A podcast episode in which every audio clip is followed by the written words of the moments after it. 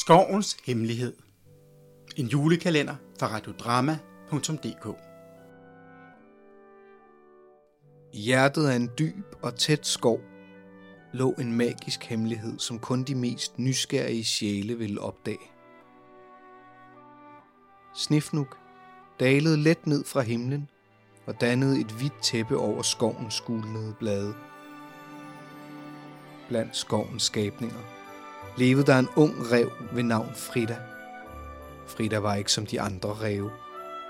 Hun drømte om mere end bare musejagt og drilleri. En kold decembermorgen vågnede Frida tidligt og kunne mærke, at der var noget usædvanligt i luften. Frida gik gennem den tætte skov. Hendes skridt blev mere bestemte, som hun nærmede sig hjertet af skoven. Efter at have vandret i lang tid, stod Frida pludselig i en cirkel af gamle træer. Frida nærmede sig forsigtigt og opdagede et lille skinnende krystalhjerte, der lå i det klare vand.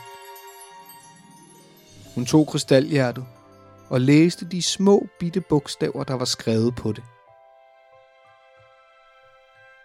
I julemåneden, når sneen er hvid, find det første spor og lad eventyret begynde sin færd. Følg dyrets kald og træd nærmere. Lad din nysgerrighed være din guide, og du vil se.